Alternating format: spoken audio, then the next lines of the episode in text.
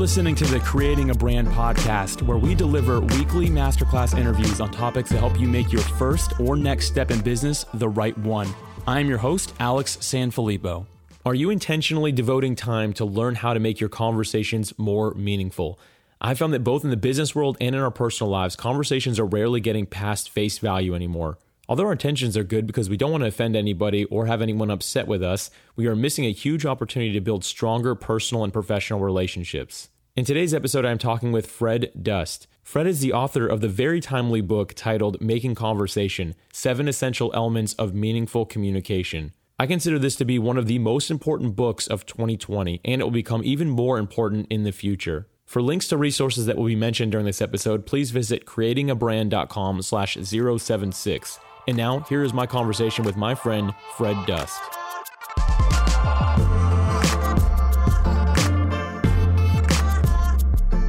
Fred, I am so looking forward to having a meaningful conversation with you. Welcome to the Creating a Brand podcast. Thanks for having me. I really appreciate it, Alex. Yeah, I just finished reading your book, Making Conversations, and just really enjoyed it.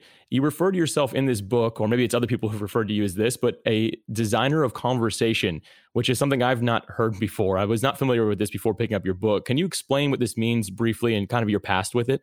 Yeah, and to be honest, Alex, I'm not convinced. I don't know if I'd heard of it before either, but it was sort of okay. it was sort of a realization as I was working on the book, which is that there are lots and lots of books that are kind of facilitation manuals, right? Which is like how do you facilitate a conversation? And there are a lot of people who like are expert facilitators, and um, that's really different than thinking about yourself as somebody who can be really creative with a conversation. So let's even lose designer for a moment. Like just like the book really is about how you yourself, like Alex or your your listeners, can actually use creativity to craft the hardest, most complex conversations that they have to have and make them better. Um, and what I realized as I was kind of working on it is that as it happened, that's what I've been doing for almost my entire life. Um, but but the reality is, um, I, I, don't know if I'd quite framed it that way.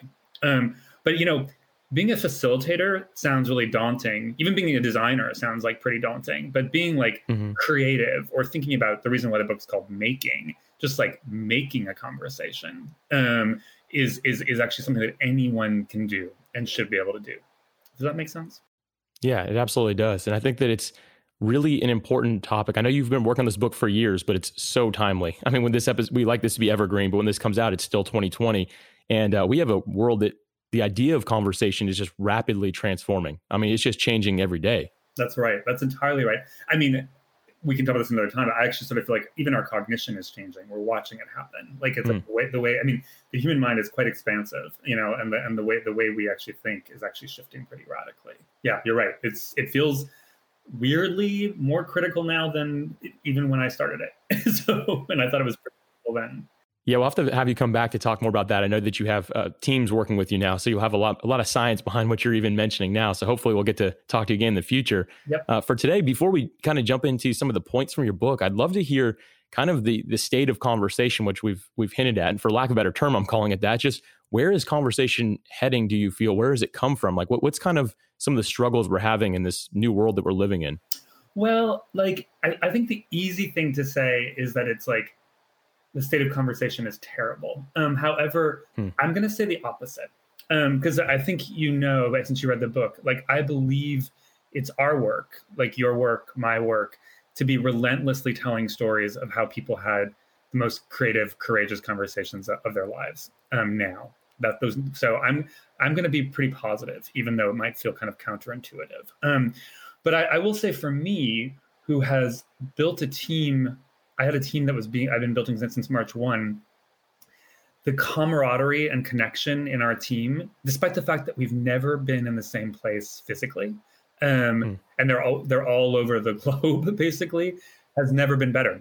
And it's partially because, if you, if, as you know from reading the book, um, on March one, when my team locked down, because um, we, I, we we were pretty sure this was going to happen way early. Um, I wrote a short chapter for the book called How to Have the Hardest Conversations of Your Life.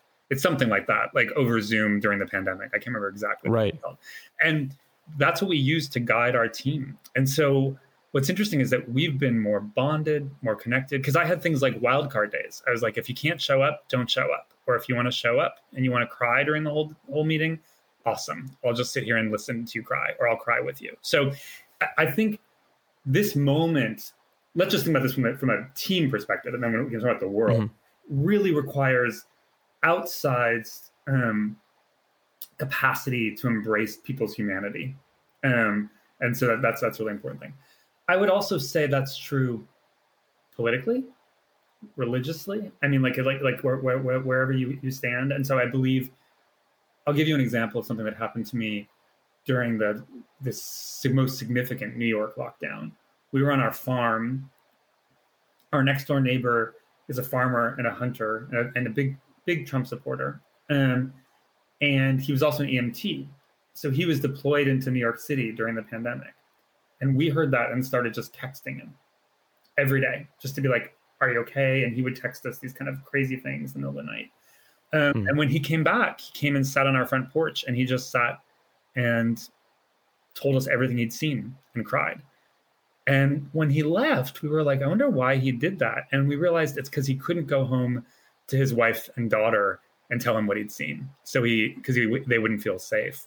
So I guess what I was, the point there is that it's like, extend humanity to, to everybody you can you know it's like it doesn't matter i don't care who you vote for it's like it's like let's uh, but like right but i i'm gonna have a conversation with you you know it's like it's like it's important to to do that so i know that might feel you know you've read the book. It's it's not mm-hmm. political mm-hmm. um right. no not at all.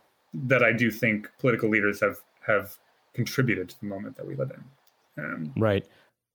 A lot of what you're mentioning sounds like empathy a little bit that we have to be empathetic toward each other when we're having conversations. Uh, would you say that that was like a big a big plus in your team that's really helped it succeed? Is that kind of the framework that you used? So it's funny that you said that. I just did an empathy summit for mit yesterday. So it's like um, which was um, but i actually I, i'm going to take you a little further alex. Like i don't use the word empathy. I use the word love just straight up love.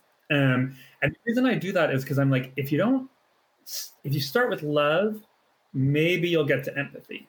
it's like you know, like, if, if, you don't shoot for the highest possible goal, then like you you aren't you're just not going to get there. Um, and so I think it's really it's important to go big on on this one, and that's get I get Alex. That's that's a hard one to do, you know, necessarily, but it's like, but it just it, it helps you to do it.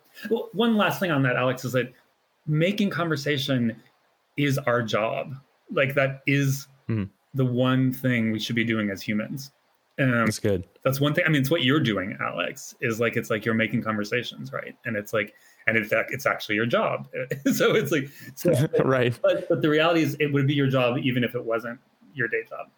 So, I really, um, I just say like, go go forth and do that, and we'll be all in a much better place. I love that. Making conversations is our job as humans. I think that that's there's a powerful principle there. And now a lot of this sounds very, very personal to, to you and me. Like if, if we're individuals or friends, neighbors, any of those type of things, what do you say to the entrepreneur that how do they actually use this same concept of love needs to be involved in, in business as well? Because a lot of people immediately disconnect that. As you know, like business, it's kind of like I'm a different person at home than I am in the job, right? Many people have that mindset, which I believe is starting to shift a bit because of the new world we live in. But what are your thoughts on that? Well, it's like that's that's a great example where it actually has it's even it even matters more, right? So I'll just I'll hit like two different things on that. One is that when I used to work at IDEO and I would have teams, I'll, I'll tell you a little business story. So um, I had a team that was working for a very very very big hotel chain, and the team did not like the rooms or the or the hotels that they were working on and what I began to notice is that their their weird bias against this hotel was coming back in the work, in the sense that they were doing these this kind of like not very good work. And what I realized is it's because they didn't they didn't love the user. So literally, the guests mm. staying at the hotel, they were like they thought they they looked down on them because they felt like they were less good than or less design thought sensitive. And so what work we had to do was get them to fall in love with their user. Um, because then they started to make amazing things for the for the hotels and the and the rooms. So that is one way where an entrepreneur, especially if they're building a product or a service or something that, that's going to be consumer facing, you need to fall in love with your user. if, if you and what's great about that is that for, in many cases, Alex, I don't know if you feel this way, but your user might be some version of you. Am I am I right? Like it's like oh yeah, definitely exactly. yeah. and, and your by the way, your user is actually some version of me as well, and so it's like so it's it's empathy, right? To be like, well, I know what you're what you're like, but really, it's like you can even go a little further and be like, what what what happens if you love your users? Like what we hmm. for them, and so that's one thing, and then the other thing is being an entrepreneur is super stressful. I mean, it's like it's like yeah, you know, and creating a brand appreciates hearing that from professionals like yourself. Yeah, by the way, yeah. so that's always good to hear. We're not alone. I mean, you're not you're not alone. It is a stressful thing, and so actually, the way that you're going to make it through, I don't know, Alex, if you've covered this much in, in your work, but often people who start things are not the people who run those businesses. So founders often, very often, either get knocked out of the organization because like they start to over believe in themselves or give themselves kind of like godlike, you know, a sense a sense of right. abilities. and and we all know those those founders. We've all worked with them or have been friends with them. Um, and I think that you should really work while you're being while you're founding something and being, and being entrepreneurial to not fall in love with yourself so that you, and, and instead really fall in love with your team that will pay off like tenfold a hundredfold like five years in when suddenly like people are like no this person was always a good leader and mm-hmm. always saw and acknowledged the work so I'll, I'll give you an example alex i've been working with a japanese american woman uh, since march 1 i'm the face of the work Elena's really been doing the work. I shouldn't probably say her name, but she would she be fine. It's like so it was my job as kind of the the leader to continuously be like, let me show you Elena. Like I want you to see her face. Or Elena, I can't remember what we're doing here. Can you explain it? Because it was important for my clients and the people I was working with to see her and that's that's the job of a good leader is to make is to kind of show the work of others and make them be seen so it's a, being a starting something is a really sensitive moment, and starting something now probably even more so. So I, I just feel like this is this is the moment to really be thinking about that. We'll get right back to today's episode, but first, I want to share the number one organic marketing strategy for growing your brand. It's called podcast guesting. Whether you're an established business owner or an entrepreneur that's just getting started, being a guest on podcast is the smartest marketing move that you can make. To help you become a successful guest, I've put together a 12 step guide for podcast guesting, which will explain everything from the gear you need to quickly finding the ideal podcast to be a guest on. If you'll visit creatingabrand.com slash guest, you'll be able to get started immediately, no email or registration required. I trust that this 12 step guide will serve you well in your podcast guesting journey. And now let's get back to today's episode.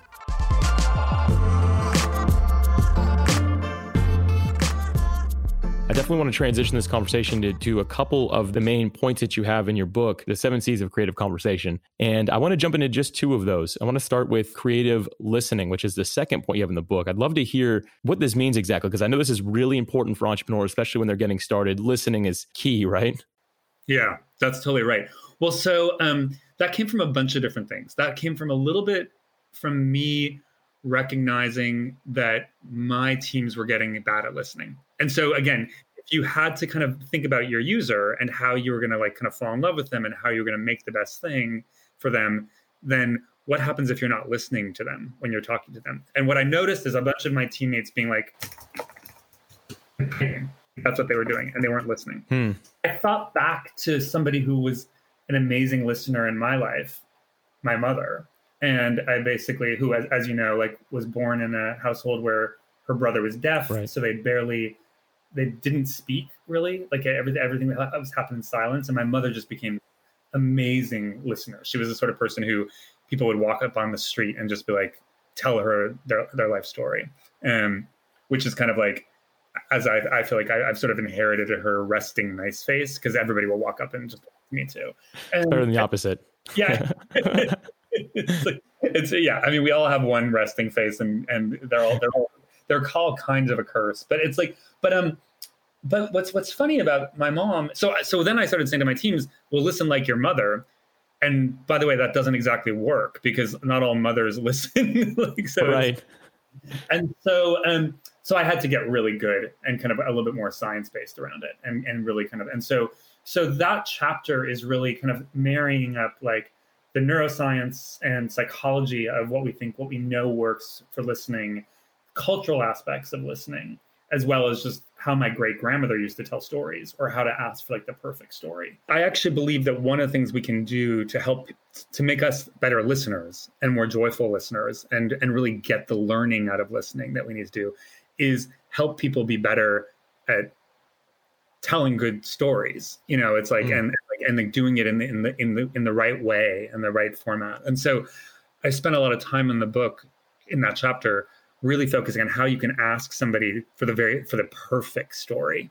Um, and so and and I believe that you can actually there is such thing as a perfect story. Um, but Alex, I also sort of I kind of hate the word storytelling because it's like I think it sort of it suggests that it's something that only some people can do, whereas we all have in us the capacity to tell a perfect story. Um, so I have a really short section, two pages called Illuminations, which is about how to tell the perfect 30 second story. Um, would you be up to hearing what I think is like the perfect 30 second story? Oh, definitely. I think the audience would be disappointed if we didn't jump into that. and then, and then I'll tell you how how it's why it's perfect. So, my my great grandmother was a really great storyteller.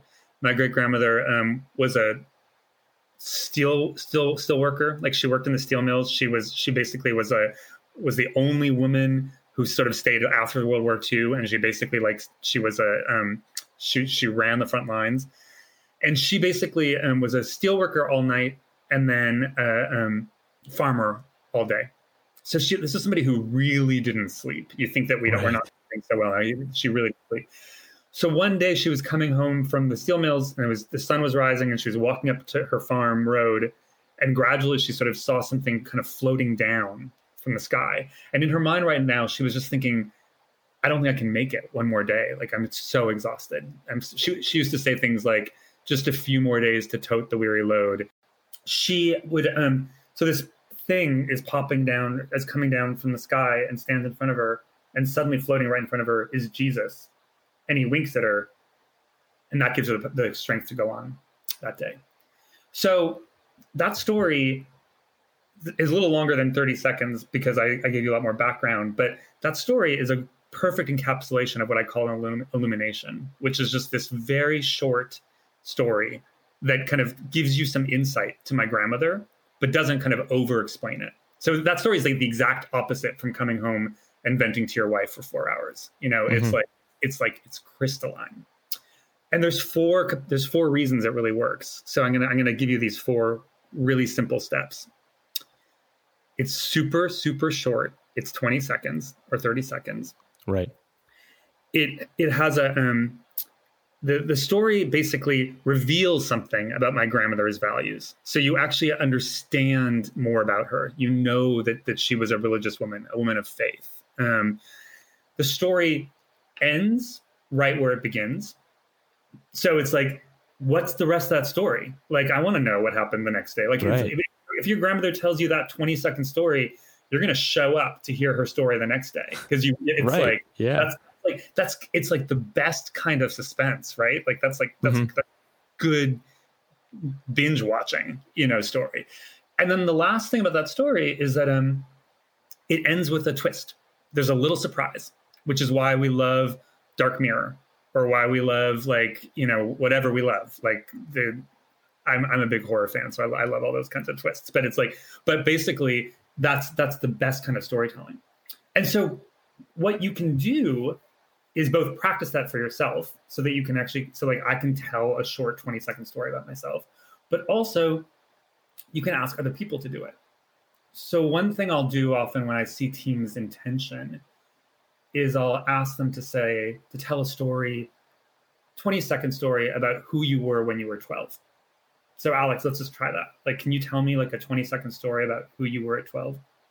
Yeah, I was a I was a different kid. I wasn't really good at school. I wasn't good at uh, I wasn't a musician. I wasn't a video game player. It was an awkward place to be, right? But um, we had a neighborhood, like we lived in a neighborhood with a golf course, and across the street there was actually um, golfers always hitting balls in the water. So I went and got them out and sold them back to them, and realized at the young age of 12, I actually loved entrepreneurship and loved the idea of running a business.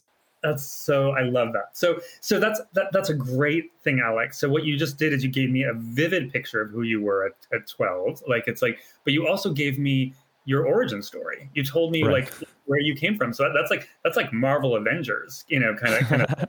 well, thank you. I, I, just heard your your kind of your your hero's journey in 20 seconds. So I'll I'll give you I'll give you one version of me at 12, which is that I was like my father was the headmaster of my school. I was the perfect kid. I had to play soccer. I had to date like the cheerleaders. This is at 12, and yet I knew I was gay, and I and and I and I stayed. I was in the closet, and so it's like so that that was me at 12. So it was like seemed kind of perfect, but on the inside was just kind of like terrified, pretty much constantly wow.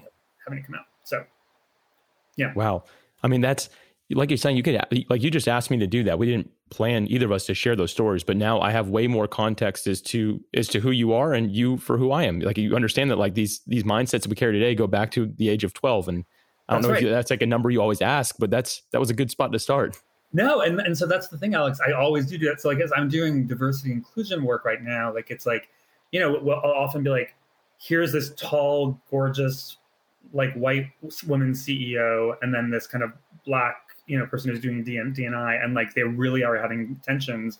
And if you do that story with that, that with them, like you find out that the tall woman CEO has always been tall. So at 12, she like stuck out mm. like a, like people made fun of her nonstop because she was so tall. And the black woman was 12 and had just discovered her hair and was like, my hair is amazing. It makes me like mm. awesome and superpowered. And so suddenly you see those two women in really different lights and they see each other in different lights. And so it allows for a different kind of conversation to happen. So it's a very useful little trick.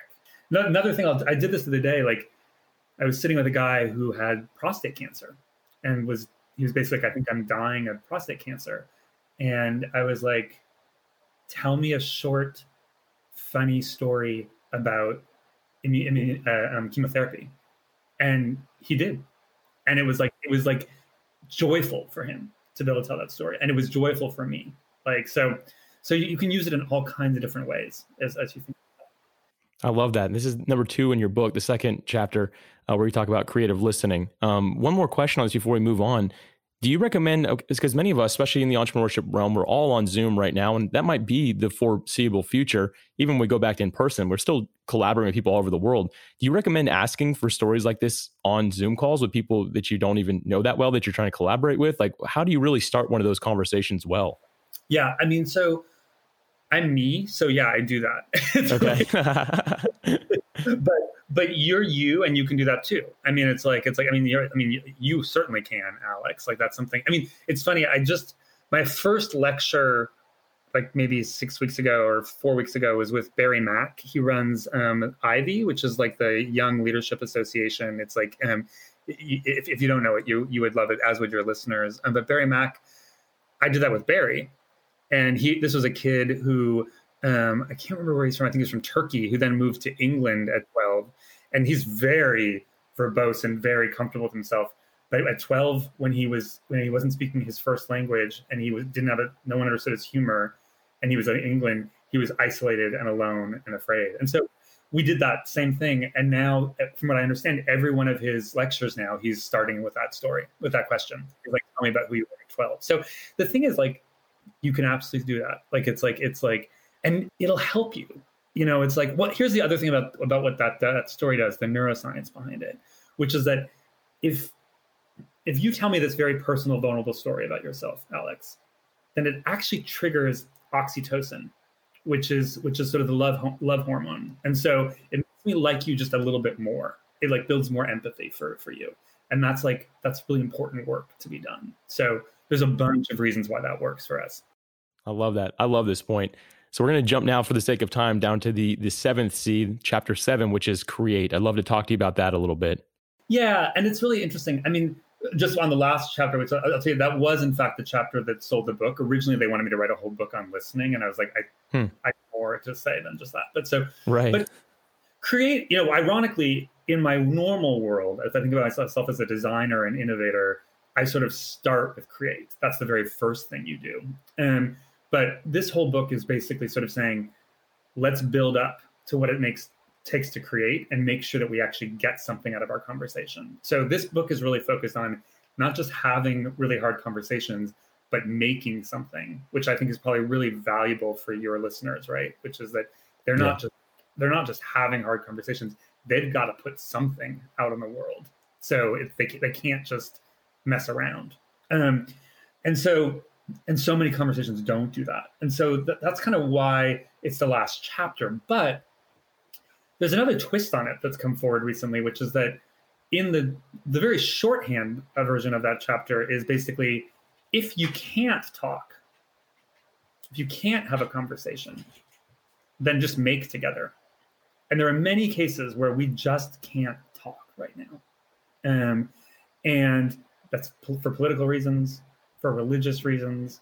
And so, what I'm saying to most of the people I'm talking to now is like, if you feel like you can't have that hard conversation, then just make together. So, I have young one young woman who just um, got back to me and said that after hearing me talk, she had she decided to go ask her her um, her Trump or Biden voting father-in-law to teach her how to play golf. And so they haven't been talking any, about anything except for golf, and and they've really built a strong bond, even at a moment when they, would otherwise have tensions. So I think there's so there's a bunch of ways to think about create, which is like make sure you're making, but but if not, just kind of create together um, and that's that that's as valuable. So I mean, what's interesting for your your listeners is that they could even you might just get together for an hour and just work quietly, you know, on, mm. on hmm. Zoom, you know, and not even talk, or or you might not. You know, one of the things I talk about in this in this book is um, asynchronous things can feel like conversations if they're done well, right? So if, if you've ever been like in a Google Doc with a bunch of people and you're kind of collaborating well, they can feel like a good conversation. Um, and and and so if you don't have if you if you can't possibly get on Zoom because it's making you crazy, then do stuff in Google Doc together. You know, it's like right. so we have a lot of tools at our fingertips to have these hard conversations at this moment. So what other recommendations would you have again for entrepreneurs? So maybe they're maybe they're just not even voicing where they stand politically, spiritually, into those things, but they have to have some conversations to actually grow their business. Some of that can be uncomfortable, like sales in general can be kind of uncomfortable. How would you recommend that they really create in this in this environment? Well, you know, here's the thing. This is actually why your uh, your audience, your your your entrepreneurs should really invest in humanizing themselves right now because one of the things I've found through like I'm I'm definitely in one I'm, the way I'm not your audience is I'm 52, so it's like I'm, I'm pretty old at this point. But, but but nonetheless, like I'm still starting. I've been starting businesses my whole life. Like that's mm-hmm. that's what I do. And um, what's interesting for me is that I am. I've always just been me. Like there's n- nothing but me. Like it's like it's like, and I've always been as helpful as possible. Like I think somebody who I'm sure you you, you probably follow is Adam Grant, who's a good friend of mine, and his book. Mm-hmm um, I think it's Give and Take was a. That's how I got to know Adam. I think I just emailed him because I was like, "This book's amazing," and he was like, "Oh yeah, I, I love IDEO," and I was like, "Great, well then let's get let's be friends." Like I didn't even realize that he was famous. Like when he, he did something like he put my book on his fall list, and like my like LinkedIn went like through the roof, and I was wow. like, Adam, I had I didn't know. that's probably why he was he likes you probably. exactly. But so what's so funny is like if you're kind of good and human and generous, then what happens is at the moment where you need to do something that's completely transactional, you can say, Hey, I'm sorry. I'm going to be transactional now. So think about this way, Alex, right now. I got a book out in a pandemic during the elections, like in during kind of global crisis. During it's like, and like my publishers want me want it to be a bestseller and it's like i don't even care if it's a bestseller i just want it to be out there you know it's like but but whatever i have to help make them happy. And um, and i have another book idea so i want to get another book out there. And so basically with everyone that i know i'm just like hey guys sorry i told you it was going to get trans- transactional. This is just like i need you to buy the book i need you to pre-order the book or i need you to you know, whatever that or i need you to you know in tweet, tweet this not so, not so much on the tweeting, but it's like, but I need you to get right. the, you know, it's like, so, um, but I can do that because I've been genuinely myself and human all the way through this. They know that I've spent a ton of time working on this and that it means a lot. And like everyone's like, yeah, you just you t- you tell us when. So it actually, I'm not saying that that's say it, it's sort of like sales, but it doesn't really feel like sales, right? Yeah. Like it's not me saying like, hey, 999. Like it's like it's it's me being like, I need your help now. And, right. and at the moment. So I love that. And it's because you've been human the whole time. If you just start with transaction, then there's no real human element to it. You're just always been that thing trying to push and sell and things like that. That's a really good point for not just creating conversation, but also for just being a, a good person and a good entrepreneur. That's that's totally right. You know, it's like and it's like and and you know, I'm sure you think of yourself as like a business, but it's like but but you're you're um you're you're actually just helping people be better humans by kind of helping mm-hmm. giving them more kind of platform. So that's so thank you for that. That's really good work. Love that. Yeah, thank you so much. Fred, this has been a super fun conversation. Do you have any final thoughts on this topic to share with the audience before we close out? Yeah, I really feel like it's all of our work right now to be relentless about sharing like the best examples of conversation. So the whole world right now is telling us we can't have conversations. Everything. That's what we're seeing in the media. That's what we're seeing in in in politics. That's what we're seeing in our day to day lives. We need to kind of counteract that narrative and say, no, here's a place where an amazing conversation happened.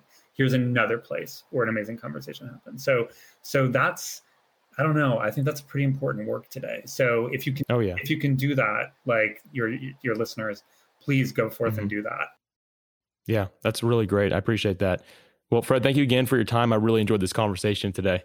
Me too. I really appreciate it as well. And um, stay warm in Jacksonville. I, I, I'm a little. well, thank you.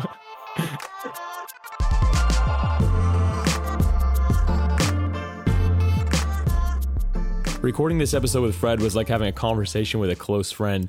I so appreciate him sharing his insights into the topic of conversation. He's done a lot of research on it, and it really shows in the way that he interviewed today. Now, as I mentioned in the beginning, this topic is so important, and it's not just for our businesses, it goes into our personal lives as well. If we can start having more meaningful conversations with people, we can begin helping the world around us, and as a result, it'll also help our businesses grow. To help you do this, Fred is actually starting a really cool daily conversation challenge that I encourage you to take a look at. You can find a link to it in the show notes, along with a link to his book, which I urge everyone to pick up a copy of. Fred, thank you again for being a guest and having a conversation about creating meaningful conversations. To pick up a copy of Fred Dust's book, Making Conversation, and to opt into his daily conversation challenges, please visit creatingabrand.com slash 076. Thank you as always for listening. I'm looking forward to bringing another masterclass episode next week.